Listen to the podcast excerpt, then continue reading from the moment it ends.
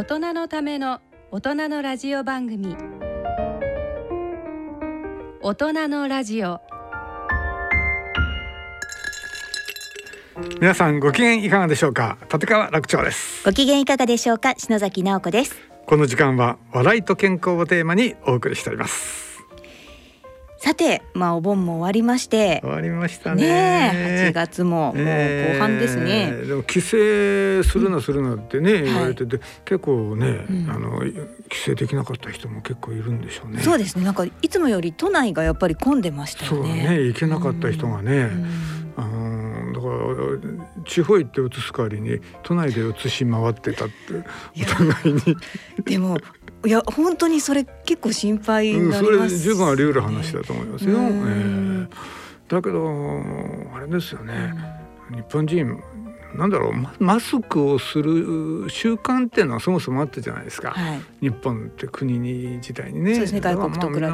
抵抗なくねマスクしてるんでしょうけど、うん。だけど道歩きながらねマスクしてるとか、うん。ひどい人は、まあ、ひどいと言っちゃなんだけどジョギングしながらマスクして あれ必要ないでしょあれ。ないですよねね。いや私もなんか周りに人がいない時は、ええやっぱり外して歩いてるんですけど、ええでもこうなんかちょっとやっぱ外してるとえなんで外してるの的な視点もか視線を感じたりもするんですよね。あー外して歩いてるとマスクしてる人とすれ違って、マスクしてる人がちらっとこう振り向いたりあなんかなんかすごい悪いことしてるような気になって、ね。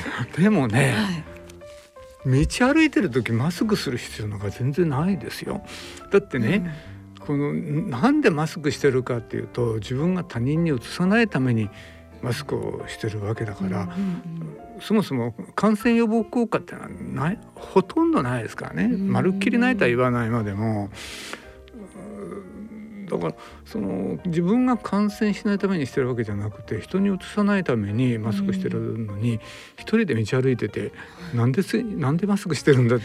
そうですよね。喋ってればねちょっとあれですけど、うん。ましてやジョギングしながらねジョギングしししてる横を誰かが追いかけてきてね一緒に走りながら「すいませんあの駅に行くにはどっちどどう行ったらいいんでしょうか」って聞く人いないじゃないですか。そうですよね。うん、だからね苦しいしね。嬉しいですよ。だからねあれどうかと思うだから国なりね医師会なりうんちゃんと言ってあげればいいんですよ。すね道歩いてる時しなくていいですそれなくだって暑いんだから、あれは皆さんやめましょうよって言うべきですよねどっちかっていうとね。これ2メートル以内にこう人がいなければ、うんうん一応外していいみたいなことは言っうんてるんですけど、やっぱり日本人のこのなんかみんなと一緒気日本人なんだね質みそこら。がね。あー本当にね。だね。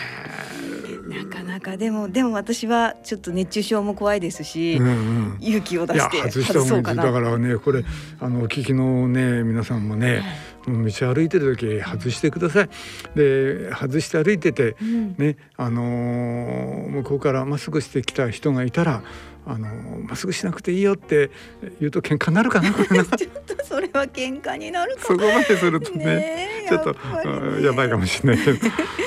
まあでも堂々と外してもそうそうそう。歩けるようになったらいいなとそう思そう。もう堂々と歩いてればいいいんですよ。ん。なんでって顔ねなんでいるの？みたいな顔して歩いてればね、うん、少々嫌な視線をもらってもねふんと思ってりゃねいいんですよ。そうですよね。そういう方が多くなれば、ええなんかだんだんねあ外していいんだってこうなってきますだからもんね。もうねこんなこと言うの多分この番組が初めてでしょうから ね。この番組から発信していきましょう。そうですね。ここから新たに歩いてるマスク時のマスをクはやめよう。外そう。外そう はいまあするべき時はねちゃんとして外す時は外していいってそうことそうですよね。そうですよね。人と接する時はやっぱりね、ううんん、感染させないようにやるっていうのはこれは大事ですからね。いやーでも本当にもうね今年はコロナで夏のイベントもなんかねいろいろなくなっちゃって、ね全然なんか夏らしくないというか。そうなんですよイベントもない人にも会えないねだから孫の顔を見るの楽しみにしてたじいちゃんばあちゃんも孫の顔見らない孫ともねなんかじあの孫が来るとねヘトヘトに 疲弊するじいちゃんばあちゃんも多いらしいから ほっとしてる人もいるのかもしれないけど。ねでもまるっきりねううんんこうね孫の顔見らんないのも悲しいしね。なんか人と人との触れ合いがどんどんどんどん希薄になってくるようでここ怖いですねそういう意味ではね。まあねあのこうなんでしたっけ？あれ。なんでしたっけ？もう。そろそろそろそろ通信通信通信でまだそんな年じゃないでしちょっとょボケちゃった。あのこのって 聞いてる皆さんわかります？篠崎さん今一生懸命手で表現しようとしてラジオあの子でほらほらあれあれあれあれですよ。あれあれ今手でやってる手でやってる。ラジオなんだ。見えないんだ画面越しに合うのなんて言うんでしたっけ？ああのあれでしょ？あのなんかメガネここういうやつでしょ？こういうこういうのね。ここういうやつこういうやつ。それじゃない。ほら。ほらあリモートでリモートでリモートでね。であってもいいんですけど。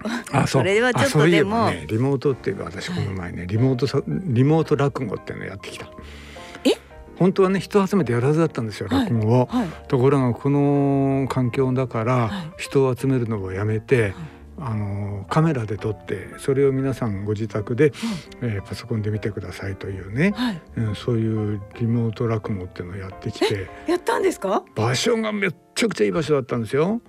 横浜のにぎわい座。え？すごいすごい楽しみにしてたんですよ私にぎわい座で一席やるんだと思って。でもう行ったら当たり前だけど誰もいない。カメラが1台ポーンとあるだけ。もう本当にもうねこっちもねがっかりだけどもお客様の方もねがっかりでしょ。うだから私思うんだけどねさっきあのほら VR って。VR VR どですね。そうそうそう、これねこれ、うんあのこれこれお聞きの方々でしょうん形見て見ればわかるでしょゴーグルみたいなね。ゴーグルゴーグル、うん、これをつけるともうバーチャルリアリティでもってうん臨場感がある、だから寄せ専門のね、はい。VR 作ったらいいと思うのよ。そうすると目の前にもう本当にリアルな演者が出て、おう。うん、でうんそれだけでもあの DVD 見るよりよっぽどいいじゃないですか。そうですよね。でねやっぱりあれ周りに観客がいるから初めてリアルリアリティっていうの？その臨場感があるわけですよ。すよね。だからねあのゴーグルをつけると、うんもちろん舞台もリアルに見えるんだけど観客もいるの全部はい。満席満席ねちゃんと。隣に人がいるの。いる。うん、で面白いところに来ると隣の人が大声で笑うわけ。一緒に笑える。みんなバーッと笑ってんの。ね、そそれをゴーグルつけることで体感できる。いいじゃないですか。こんな時代ぜひ欲しいなと思って。でもできそうじゃないですか。できますよこれ。ねうん。だってね今いっぱいゲームだってね、はい。あのー空飛んだりジャングルの中入ったり、うんシューティングやってみたりとかそんなこ高度なことができんだから、うん。こんな程度のことできないわけよね。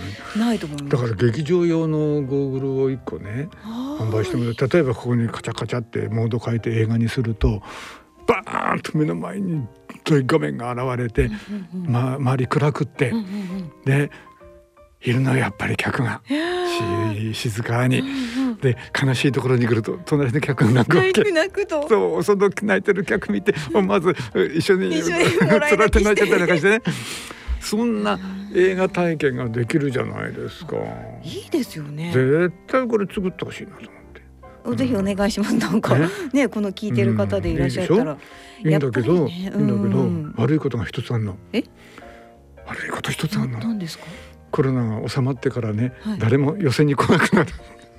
あこれ VR でいいやみたいな。VR でもいいやもう。これ怖いよね。そうか VR に負けると。そうそうそう。もうこうなると勝つか負けるか。芸人の勝負だね。そうですねんそうですよ勝てるか。やっぱりリアルがいいって思ってもらえる落語をそうか。ぜひ。頑張んなきゃダメなんだ。そうですそうですん頑張ろう。はい。さあということでということで。今日も始めてまいりましょうかね、えー大人のラジオ進めてまいります。大人のための大人のラジオ。この番組は野村証券ほか各社の提供でお送りします。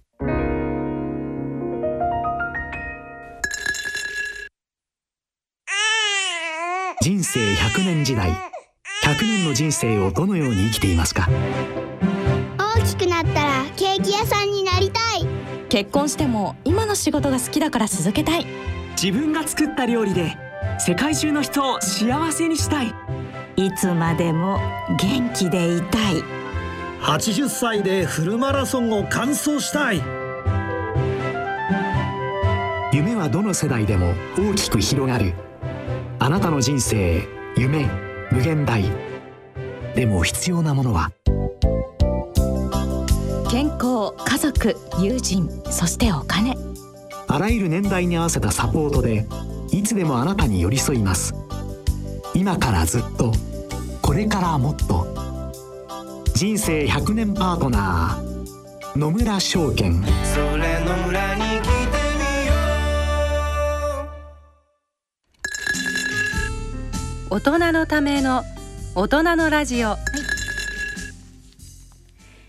落語のコーナーです。今回は立川楽長さんによる古典落語トーナスや聖団をお聞きいただきます。あんまりそのね、はい。あの聞き慣れないっていう方もいらっしゃるかもしれませんけどね、トーナスや聖団、あえー、聞いたことないよって方もね多いかもしれませんけども、これね、はい。あの典型的な夏の話。夏の真話夏もううでるような炎天下での話なんですよ。真夏の。へだから季節的にはちょうどいいかなと思いましてね、えーこれもあの出てくるのが例によって感動された若旦那というね。ありがちです例によってね例の若旦那が出てくるわけですよ。でもこれはね、はい。あの人情話として位置づけられてましてね。でもう一つ聖団ものって言ってねはい。東南ア聖団の聖団ってあの大岡聖団なんかの聖団と同じ漢字を使うんですけれども、えーつまりあの大岡裁きね、あのーお知らせでの裁き。これの話のことをまああの聖団ものって言って、まあ、公爵なんかでは多いですよね。公爵まあ講談ですね。でこれも最後はやっぱりお知らせのお裁きになるんですけれども、まあそこまでいかないんですよ。行かない。ね、あの大体あの終盤はあんまり面白くないんで途中で切る人が多いんです昔からね。そうなんですか、ええ。途中でやめてしまう、そうそうそう。だから私の場合も途中で、えーやめて。あそうなんですそうなんねですよ、えー切れちゃうんですがまあその切れ場もまたね、はい。えーなんていうのかな聞かせどころで切るというね、えーだある意味そこでちゃんとお客さんを引きつけられないと終わるに終わらないんです。そうですよね。うん本来終わりではないところで終わるわけですもんね。そうそうそう。だからある意味ねす難しい。まあまあもちろんこれ難しい話なんですけども、あのー非常にストレスのかかる話ですね。きっちりできないと終われないというね、うん、そういう恐ろしさのある話なんですけど。落語家泣かせな感じですね。そうですね、うんまあ終われたかどうかまあいまだには自信はないんですけれどもね。はい。じゃあ聞いてみましょうか。えあの典型的な夏の話お楽しみください。はい、えー、それでは立川楽長さんによる古典落語トーナスや聖団をお聞きいただきましょえー夏野菜ってよく言いますがね、まあ、いろんなものがございますがこのかぼちゃも夏野菜の、まあ、代表でございますけれどこのかぼちゃ江戸時代はトーナスと言っておりましてね、まあ、江戸時代に大変によくこう食べられまして。と言いますのも当時砂糖というものが大変高価なものでございましたんで庶民がすごく簡単に使うことができませんで。ところがあのかぼちゃトーナスってのはあれ煮ると甘くなるんですね。あの甘みが大変に好まれたんだそうでございます。えー特にまたあのかぼちゃを煮てね潰してこう団子にしましてでそこにきな粉かなんかをこうかける、まあ、これをトーナスの安倍川と言いましてね、まあ、これがまあ庶民のお手軽なおやつだったんだそうでまあそんな自分のお話でございますがある大棚の若旦那で徳三郎という。この方が大変な道楽者でございまして店の金を使い込んでは毎日のように吉原入り浸る。あーこんなこっちゃもうしょうがないってんで親戚一同が集まりまして「徳どうだい？ねこうやってなおじさんやおばさんたちの前でもってあーいやこれから心を改めます。ね商いに精を出しますというんだったらともかく今まで残ったらねお前感動だよ！感動ということになるとこれはもう大変なことでございます。えーただ単に家を出てけというそれだけのこっちゃございません。感動というのはもう戸籍から名前を抜くんですね。もう任別帳から名前が抜くつまり無宿人になるというわけでございます。でございますか。らこれはもう一生の間人間扱いされないと。そういうことでございますんでもう大変なことでございます。まあ関東と聞くと大概の人は、えー大変に申し訳ございません。これからは、えー改めますからとか言って謝りそうなもんなんでございますがこの徳さん。あの普段から吉原の花魁にねえ若旦那感動にでも何にでもなんて来てちょうだいよ。そうしたらさ私のところ来てちょうだいね。大丈夫よ。私さ若旦那の一人ぐらいどうにもなるんだからさ。その代わりね他の女のところ行ったらダメだよね。私のところ来てくんなくちゃダメだよ。でもそうすればさ二人で一緒にいられんじゃないかね若旦那。感動にでも何でもなってきてちょうだいよ。ねうんうん。うん、流し目はどうでもよろしいんでございますよ。これ,、えー、これはついでにやってるだけのことでございます、まあ、そんなことを普段から言われてますんでね。俺はもう感動と言われたってもう驚きはしませんで「あそうですか？感動ですか？まあ感動もいいでしょ。ね？おつですよ。えお父っつぁんお天道様の米の飯はついて丸なんてこと言いますから。え。じゃあ私感動になりましょう。じゃあさよならなんて。うん下駄を突っかけるってえとぷいと店へ出ていくそのまんまなじみの花魁のところへやってまいりまして「花魁喜んでくれよ私とうとううちをね感動になってきたよ」ほらまあ若旦那本当に感動になったの？あらそうよかったわね。ちっともよくはございません。あそれでも何でも懐に金のある間はあちやほやちやほやされるんでございますが、えー、そうそう金があるわけじゃない金がなくなるってところはもうどうにもなりませんで。帳場の方へ呼ばれましてわからんねえー、まあまあまあまあいええー、おいらん喜んでんだ。えー、もうバカな喜びようなんだがねどうもご内緒が優しくてしゃあねえんだ。ねえだからどうですかわからんな一つ心んどとくお帰りになりましてねえー、でもっとお父っつぁんに応用してでうちからまたこっちへ来られるようになったらお越しになったらよろしいじゃございますがいいえその方がよろしいんでございますから。いやあのねあのそういはよろしいんですよ。その方がお互い安心じゃありませんか。ねそうしなさいよかなんだおいわからんなお帰りになれよ。へい。ってんで下駄が出てしまう。さ目の前に下駄が出たんちゃうからもうどうしようもございません若旦那その下駄を履くってととぼとぼとぼとぼ吉原は出ていく、あ行くところなんざございません。親戚行ったってこれはもうどこも相手にしちゃもらえませんで。仕方がないから友達のところへ行く。出入りの職人のところでもって居候をする。あそんなことはしたっていつまでも持つわけはございません。とうとう若旦那行くところがどっこもなくなってしまう。仕方がないからてんで空いてるお堂の中でこう寝るようになる。そのうちに橋の下で寝るようになる。炎天夏の盛りでございます。若旦那3日の間何にも食べないで水ばかりを飲んでうろうろうろうろあっちこっち歩いております。ああもう着物なんざ見る影もございません。真っ黒に汚れておりましてもっとどんな島があったかも分かりゃしない。帯なんざとっくに売ってしまっておりますんでそこにこう縄を巻いて、えー、縛ってある下駄もそうでございますね、えー、歯なんざかけてもう完全にこうすりひるっておりますんでもうもう下駄じゃないんです。もう単なる板っきれなんですね。その板っきれを履いて、えー、ペタコンペタコンペタコンだらしのない音をさせております。そのうちに夕立がザーッと降ってくる。夏の雨は馬の背を分けるなんということを申します。濡れちゃいけないってんで駆け出すもの雨宿りに行くものいろいろいるんでございますが若旦那雨が降ってきたって驚きはしませんであ雨か。濡れた方がいいや。きれいならなんて。雨の中でも平気で歩くようになる。雨が上がりまして若旦那東橋へ差し掛かってまいりました頃には日がとっぷりと暮れておりまして東橋の欄干に手かけまして下を流れる大川の流れじっと見つめておりまして「はあお腹すいたな無理もないよ。3日の間何にも食べてないんだ。もう一歩も歩きやしない、はあ、随分よく流れてるね。さっきの夕立で水かさが増したのかしら。この川の中飛び込んだらひもじい思いしなくて済むんだろうな。そうだ。死んじゃおう。でもう生きてたってしょうがねえや。お父っつぁんおっかさん先立つ不幸をお許しください。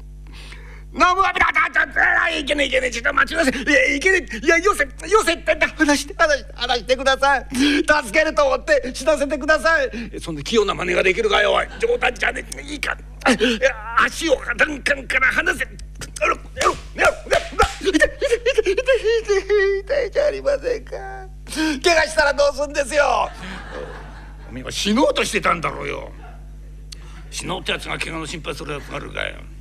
危ねえところだった本当に。ええー、だね見りゃまだおめえはあれ？おいおめえひょっとしてどこか？え、はあ、おじさんやっぱりおめえか。おめえなら止めるんじゃなかったなおめえじゃねえと思うから止めちゃったよ。いいよおめえなら。飛び込んじゃえよ。飛び込め飛び込め。うん。おじさんも止めやしねえよ、うん、だから安心して飛び込んだらいいや。うん、いいや大丈夫だよ、うん、万が一な、おめえのことを止めようなんておっちょこいちょいの野郎がいたらなおじさんそいつのこと止めちゃうから。うん飛び込めよ。どうしたよ？飛び込めねえのかよ。おじさんそんなこと言わないで。助けてくださいよ。ねえ言ってんで。てめえも死なせてくれってそう言ったじゃねえかおめえなうち出る時ずいぶん威勢のいい単価切って出てったじゃねえか。ねえ？お天道様の米の飯はついて回るってそう言うとったそうだいお天道様の米の飯はついて回ったかよ。お天道様はついて回ったんですけどね。米の飯は付き合いが悪くて当たり前だ。おめえみたいな野郎に米の飯がついて回って通るかい。ええってやつはな働くからおまま食えるんだよどうで徳目覚めたか？覚めました。もうパッチリ。あおめえなんざな今親戚中どこ行ったってな寄せつきちゃうからねどうね？うんおめえの親父からな決して相手にしてくるなんて触れが出てんだよ。うん。あれでもっておじさんがおめえのことを助けたらよまた兄貴のやつがブチブチブチブチ言うんだろうね。しゃあねえやね、うん、これから死のってやつ売っちゃって食ったらおめえこっちがおめえ目覚めが悪いうんそうねじゃあおじさんな。おめえのこと助けてやろうか。助けてくださいおじさん。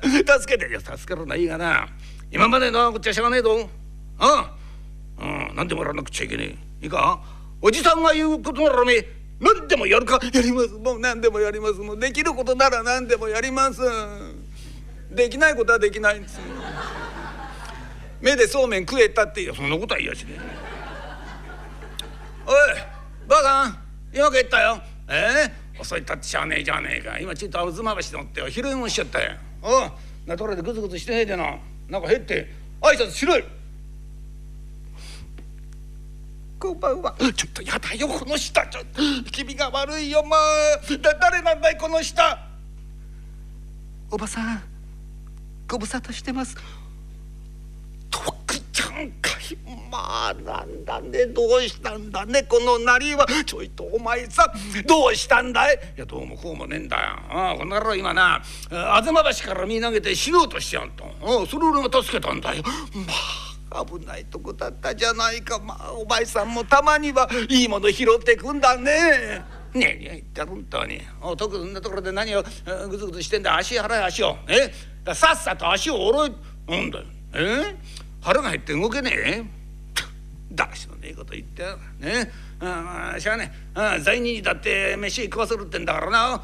おばあさんこの野郎にしょうね。え飯食わせてやんな。そうか。ちょっと待ってておくれよ。今ねあの表の魚屋行って。ちょっと待ってちょっと。バカババ。何を？魚で飯食わせる？何を言ってんこの野郎今な川へ飛び込んで魚に食われようとしてたんだぞ。それがそこの食うやつがあるいいんだよ。たくあんの尻尾かなんか食わしとけ、うん、腹が減って食ったら何でもうめえや。食ったか？え？食ったら眠くなった？人並みなこと言ってよ。え？腹の皮突っ張ってくれ目の皮たるんでくるの当たり前だ。じゃあえ家に帰って寝ちまいな。てめえで布団敷いてな。いいか道具。明日早いぞ。身から出たサビとは言いながら。ああ若旦那毎日毎日松の木の根っこかなんかで寝ておりましたのが久しぶりの布団でございます。横になるってともう泥のようになって眠ってしまうあ次の日の朝でございますが「すいませんねどんあのねえ庭そのど真んところ置いといてください」「いやいやいやすみませんでした。暑い中ね。暑かったでしょ。いいえね。え私が自分で担いでくればいいんですがね。うん年いたるとどうもねえ奥になっちまってね。いやいやあのね今お茶入れますからちょっと休んえ？忙しいからすぐ行く。ああそうですか。そりゃすまなかったね。忙しいところね。えあのねまた親方にはねえー、あの私からお礼言っときますから。えー、よろしくお伝えください。えー、どうも。ありがとうございました。はあいい若い資産だね。えー、キビキビキビキビ動いてね見てて気持ちがいいやな。さかあの徳のやつあんた。あばあさん徳何やってんだい？それがね今ね様子を見に行ったらねよく寝てるんだよ。かわいいね。バカババ。どうしておめえそういうこと言うん？いいかあの野郎今ここでもって人間にならなかったらな。一生人間になり損なっちまうんだぞおい。おめえがそうやって甘やかしてどうすんだあんたしゃあいいよいいよ俺が2階行って。起こしてくるかあんたんしょうがなんと。おい徳どうした？よ、うん、いつまで寝てんだい？起きねえか。おじさんあのおはようございます。早かねえやちっとも。おじさんなんかも一盛り持ってきちゃったんじゃねえか。あいとこなあのー、代わってよ、うん、飯食っちゃえ。どうだ？飯食った？そうか？うん。あれっぱになったか？そうか。ああよしよし。いやそこさえ。ねいいかとくおめえ今日から働かなくちゃいけねえぞ、ね、おめえだったら金のせがれだ。今日からおめえな商いすんだぜ。かしこまりましたおじさん。あのどこのお店で売るんですか？店で売るんじゃねえ。やなおめえねちとの土間見つめろすぐほらあトーナさんだろ？うん。天秤があるうん。おめえはなあの天秤担いでトーナス売って歩くんだよ。あのトーナス私は売って歩くんですか？勘弁してくださいよおじさん。まだ町行けば馴染みの芸者なんかもいっぱいいるんですよ。若旦那がトーナス売って歩いたら みっともねえあそう。いや。うんあったあった。言うならいいねそんなにおめえ頼んで売ってもらおうってんじゃねえだ。よせよせ、うん、やめてけ。じゃあな。ややめてよ。今着てるそれ。脱いで。うん。そこに昨日まで着てたボロあらうん。それ来てさっさと出てけ売ります。売ります。売ります。当たり前何？じゃんで何よ？トーナスったらみっともねえ。どこがみっともねえんだ立派な金だじゃねえか。トーナスの方でなてめえなんだに言われたらみっともねえって言ってる。って言ったらにお前ゆべなんて言ったよ。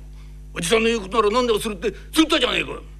でたらめかあれよ売りますそんなもんこんなこといいじゃないですか。売りますよ。おいさんな。何おめえにあんなもん売らせてな楽しようの酒飲もうってなってすんじゃねえんだよ。おめえがやって天秤担いでトーナス歩いておらい誰かの目に留まるわそうすりゃな。おめえの親父の耳だって入るよ。ああ？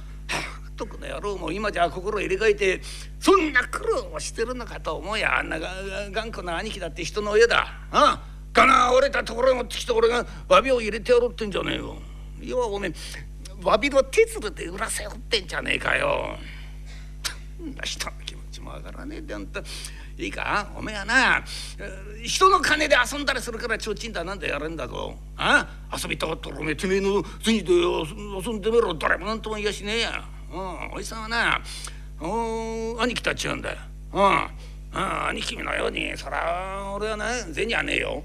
だけどなおじさんはな若い自分には一歩で遊んだ。ああ寸々と楽したあ人間ってやつはなあ働く時の脳じゃねえよ。遊ぶ時は遊ばなくちゃいけねえんだよ。だからおめえだってそうだ。なおじさん今日はこれだけ稼ぎました。これで遊びに行っていいですか？くらいの一言言ってみろよおめえ。ああそうしたらおじさん喜んでおめえのこと遊びに行かせてやろう。それだけじゃねえよ。おじさんだっておめえと一緒にたまにはよ吉原遊びに行ってやろうじゃねえか。本当ですかおじさん。嬉しいな。本当におじさん私と吉原遊びに行ってくれるんですか。いつ行きますおじさん。今夜。いや今夜じゃねえよ。あ冗談じゃねえよ。ばあさん聞いたかよ。今夜吉原行くつもりになって。油断も隙もねえ野郎だ本当に。今日おめえトーナス売るんだ本当に。うん。ああばあさんじゃああの腹がけとな。あ桃引き出しちゃんな。え？いやだだ桃引きダメなんだよお前さん。桃引きがねこんな大きな穴が開いてんだよ。え？桃引きが穴が開いてんのか？うん。風通しよくっていいよそら。うん。うん、涼しくっていいよ。うん、いい、はかせろ、はかせろ。うん、あ、旅がいるよ。え？ないわけねえじゃねえかよ。うん、白黒片っぽっつ？目立っていいや、そらな。うん、そういうの、あの、ご石の旅ってんだよ。えー、はい、はいて、うん。ああのな傘があんだろう、うん、あの傘の中にな。あの一軸の大きな葉っぱ。な二三枚入れといてやれな。炎天歩くんだからな。あめっちゃってきれいからな、えー、支度できた。かよしそしたら笑っちゃいてな、うん、どこにある？天秤担いでよろな、うん。うん、大丈夫かおい。えお前がちっと重いんじゃねえかな。大丈夫か担げるか。何言ってんですかおじさん。こんなの。わけないですよ。天秤棒だけ担いでどうしようってんだよ何を考えてんだから天秤の両脇にお前トーナスぶら下げて担ぐんだよ。え？ー、担いだことねえのかおめえ。たくせはやけんな。いいから担いでからうあああ持ち上がらねえそんなもん持ち上がらねどうすんだよ。だだおめえはそのね肩で担ぐからいけん。そうじゃねえ天秤ってのはな肩じゃねえんだ腰で担ぐんだ腰で。いやだから肩じゃねえんだよ。だから腰で担ぐの腰で。腰に天秤当てがってどうしようってんだ。わかんねえやつさどう言ってみろこんなんわけねえじゃねえか。持ち上がんねえかなおい。いいか？こんだろこったらま簡単におめえうっ。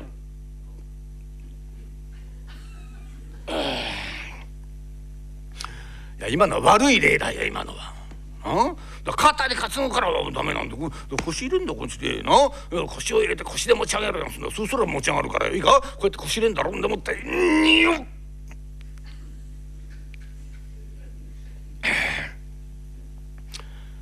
ばさん何笑ってんだお前。亭主が恥かき喜んでやるんだ。そんなわけねえんだよ。ねえもう一回やるからな。今度こそ持ち上がるからな。いいか行くぞ。よっ。にゅにゅねえ。見ろ見ろ見ろ。後ろだけでも持ち上がったじゃねえか。おいさん後ろおばさんが持ち上げてんだよ。余計なことすんじゃねえこのバカバカ。ちょっとこら肩くるな。三つばかりだ。おろせおろせ。え担いでみな。ああよしよし担げた担げた。まあまあまあおろすなおろすな。そのままいっちゃえ。うんうんいいか。おめえだって金土のすがれだ。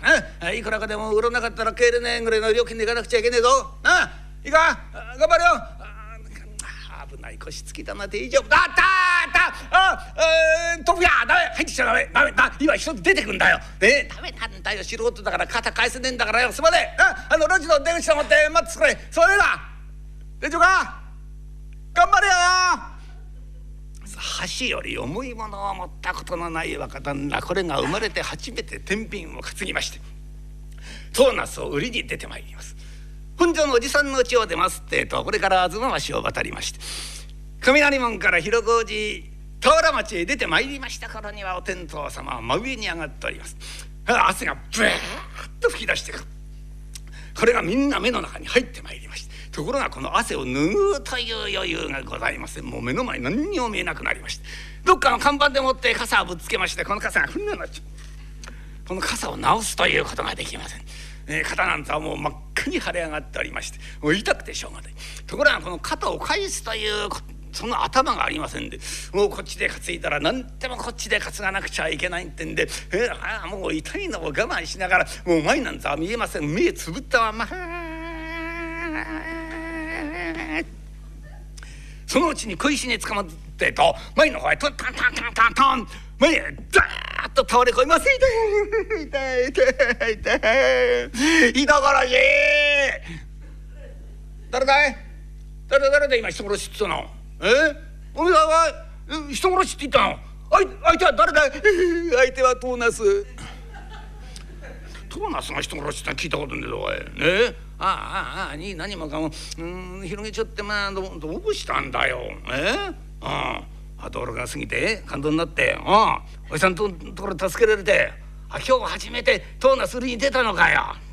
それ気の毒だなそれだめだった。あじゃあ俺がな買ってやるう。うん。いい買ってやるよ、うん、いくらなんだい？いやだからよトーナス。いくらなんだよ？いくらでもいいから持ってってください。いやそんな商いがあるかよね？え、なんだって相場ってものがあるんだろう。ね？16万で売ってる。あそういうあったあった。ね？え、じゃあ16万えじゃあおめえ2つ買ってやらえ、いくらかでも。2が軽くなんだろう。ね？いや32万ここ置いとくよ。ないいか？うんなくすんじゃねえぞお前。な？おたっちゃんたっちゃんちゃちゃちゃちゃちゃこっち来いこっち来い。ええすまねえおめえな。どんな使ってくれねえか？うんだおめえ八百屋になったのか？そうじゃねえねこの人はね。え道楽になって感動,、えー、感動になって。ね、えー、今日初めてトーナス売りに出るんだってよ。買いそうだから買ってやろうと思ってよ。なったっちゃんよ。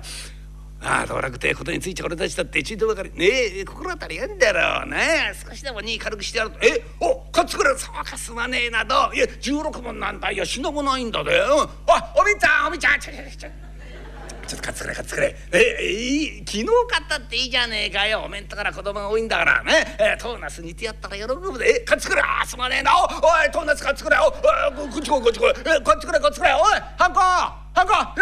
ちょっとこっち来い。トーナス買ってくれ。やだよ俺。いやトーナス買ってくれやだってんだよ。いいじゃねえ俺が頼んでんだからよ。いやそうじゃねえんだからね。えー、感動になっちゃってよ。かいそうだろうな。うん何軽くしてやるって一口の作る。だから嫌だって言ってんじゃんしょうね。わかんねえからな。大体からな考えてもらうおめえ。えいい若えもんが昼日なたな。トーナス担いで歩けるかじゃじゃねえ。どこのやることじゃねえんとに。大体からなトーナスは綺麗だよ。ごめんこうもりやしんいやなるほどなんちゃもうおめえはとんど好きれってそう言ったかえ？確かにそう言ったな。そうかよいしょった。おおめえな12年前の夏のこと覚えてるかよ。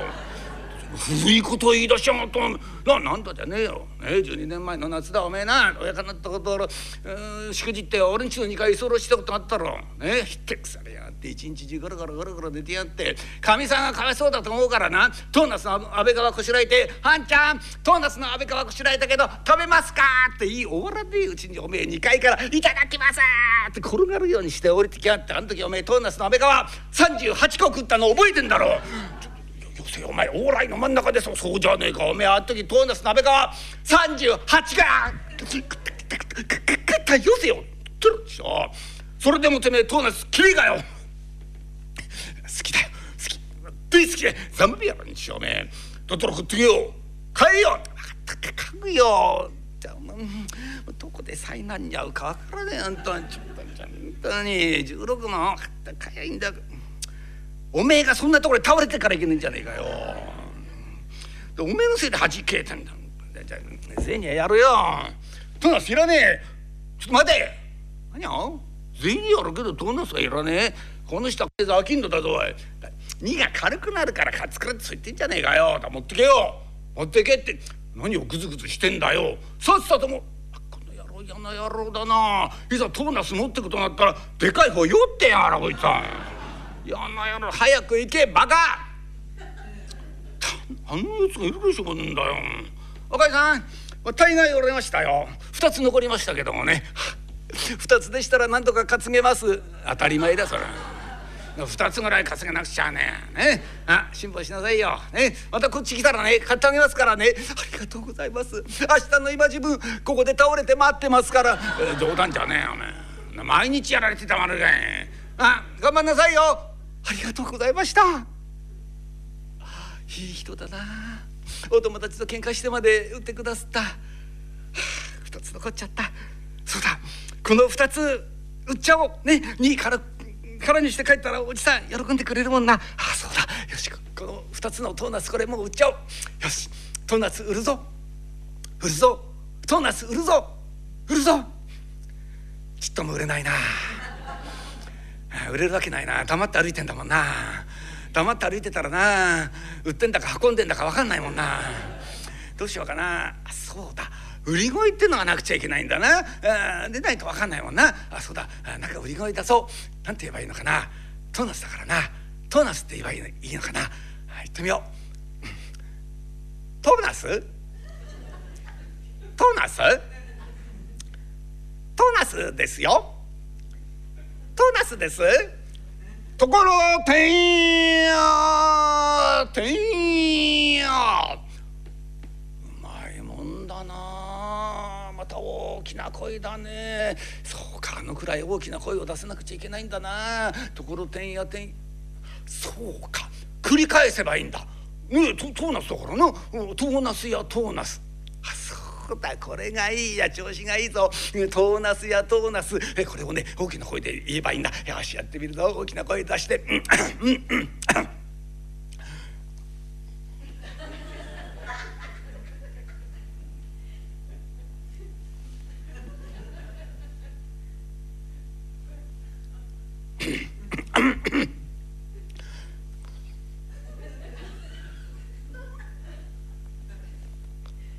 人のいるところはダメだから。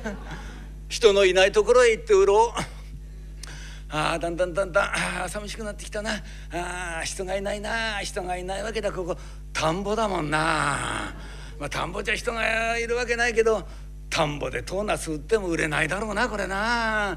まあいや人がいないんだからここでね売り声の稽古しよう。そうだ人がいないから大きな声出せるぞ。よし大きな声出してね稽古しよう。トーナスやトーナス。トーナスやトーナス。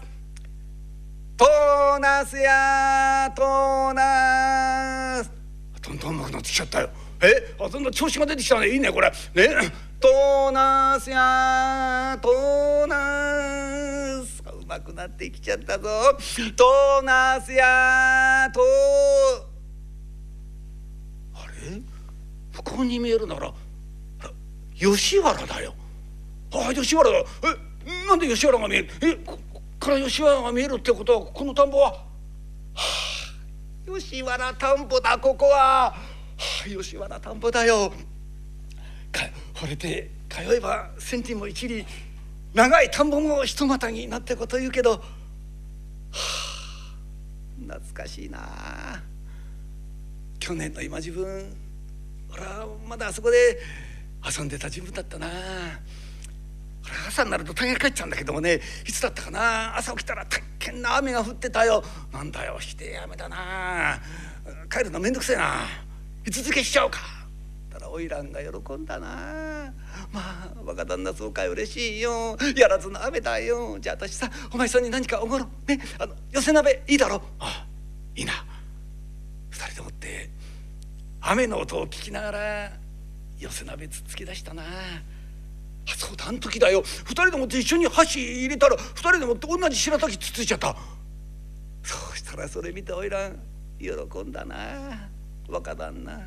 見てごらんなさいよ。私たちの箸が白滝で結ばれたわよ。ってなトーナスやトーナスおいらあんまりいける口じゃなかったな。すぐ顔真っ赤になってな、あ、そうだよ。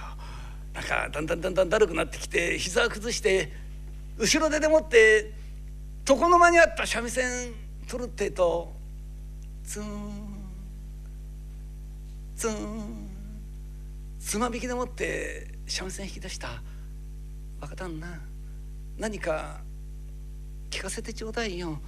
え俺かいいいよ。照れくせや。んなこと言わないでさ。お歌なさいよ。ねえ若旦那。歌ってちょうだいよ。トーナスやトーナス。あん時何を歌ったかな。あそうだ。ドドイツ歌ったんだ。えどんなドドイツ歌ったかな？はあ覚え出したよ。明けの鐘ゴンと鳴る頃三日月型の串が落ちてる。四畳半たらおいらが「俺体にしがみついてきやがったなんだなおいらどうしたんだよまあ若旦那お前さん本当に粋な人だねだから私お前さんのこと忘れられないんだよ」って俺のいざことをキャーってつねるから俺が「いてててててててトーナスやトーナス」これから若旦那感動が入れるというトーナスや聖壇一席でございました。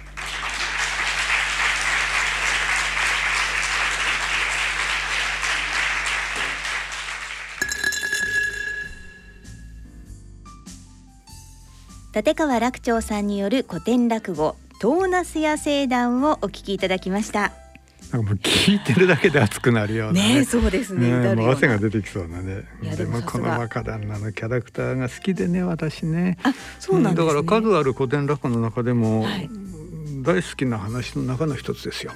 ええもうトップ5へと言われたら必ずこれが入ってくるというようなそのくらい好きですね。人柄が好ねきなんですか？そうそうこのね、若旦那が持ってる世界観みたいなものがねとっても好きでね、いかにも落語らしいなっていうね、うん、このあの本本音で生きてるっていうね、えーそんな感じがねもう出ててね、えーもうまさに落語っていうそそそんな話ですねこれはね。そうだったんですね。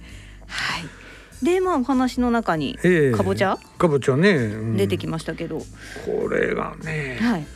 体にいいのよ。かぼちゃ。まあまあそうですよね。かぼちゃ体にいいって。緑黄色野菜の代表みたいなもんでしょ。はい。あ緑黄色野菜のね、例えば黄色い野菜あるんじゃないですか？かぼちゃ、黄色い人参とかですか？ね。うんはい。共通点なんだと思います？共通点？共通点、共通点。栄養上の共通点。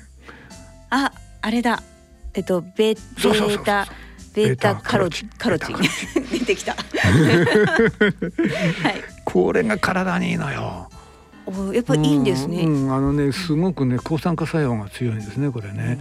で体を酸化する活性酸素ってなんだけど、これを中和してくれてね、あの癌とか動脈硬化とか、老化を防いでくれる。うん、でしかも免疫力も高めてくれるんですよ。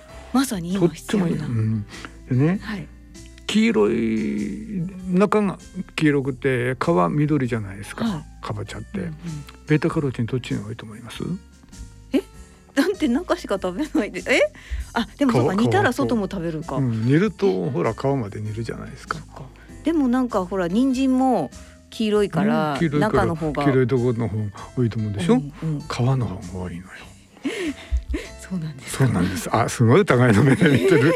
すごい疑いの目。ベータカロチンみたいな。いや本当なんです。だからね、あのかぼちゃ煮たらはい。皮もちゃんと食べましょう。中にあの皮残しちゃう人いるけどね、皮ごと食べた方がいいですよ。なんかやっぱちょっと硬いかなと思ってねう。うんうん、でもまああれはあれで美味しいしね。うん、そうかじゃあ皮を食べ皮もる食べとよりうん。免疫力もアップできると、じゃあねベータカロチンをね取れば、まああの免疫力がアップなし肺がね抗がん作用がある肺がんがね、減るんじゃないかっていうんでねまた人間ってこういうこと考えんだね。いやベータカロチンだけ生成してサプリとして飲ませたら、肺が減るんじゃないかって、うん。また考えるんだこういうことをね、うん。金儲けしようと思うやつが、ねでやったの、はい。で大規模なあの調査したの。はい。そうしたら、なんとベータカロチン飲ませた人は、あの喫煙者に限ってですけど肺が増えちゃったんだって。増えちゃったの。でもうその調査途中で中止になりました。危ねえって言うんで。えどういうこと、え？分かんない。それは分からない。なんでかは多分まだ分かってないと思う、うん。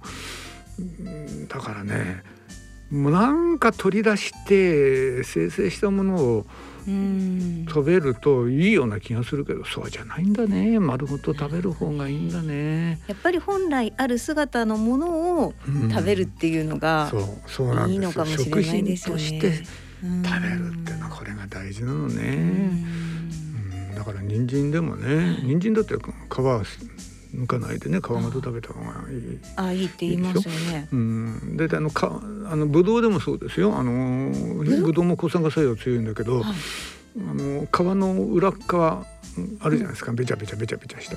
だから皮捨てるとあれも一緒に捨てちゃうじゃないですか、だからそこのところにべあの、うん抗酸化作用のうん強い物質が入ってるんです。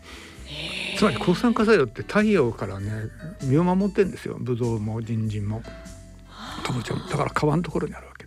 太陽のによってあの傷まないように抗酸化作用の強い物質がギュッとそこにあの皮のところにやるわけ。だから皮を食べなきゃダメ。ななるほど。だから皮のところにあるんですね。そうなんですよ。だからね、あそこはいいこれは悪いね嫌だじゃないの。丸ごとね。丸ごとね。丸ごとそして野菜をそのまま食べると、そういうことですよ、はい。うん。じゃあかぼちゃを食べて免疫力アップしてそう。ね。でこれね免疫力アップってことは感染症予防しますから。そうですよ。コロナに負けないようにかぼちゃだよこれからじゃ。あ じゃあ今日からかぼちゃを毎日食べましょう。はい、かぼちゃです。はい、えーということで、えー、古典落語トーナスや聖談をお聞きいただきましたね。大人のラジオ大人のための大人のラジオ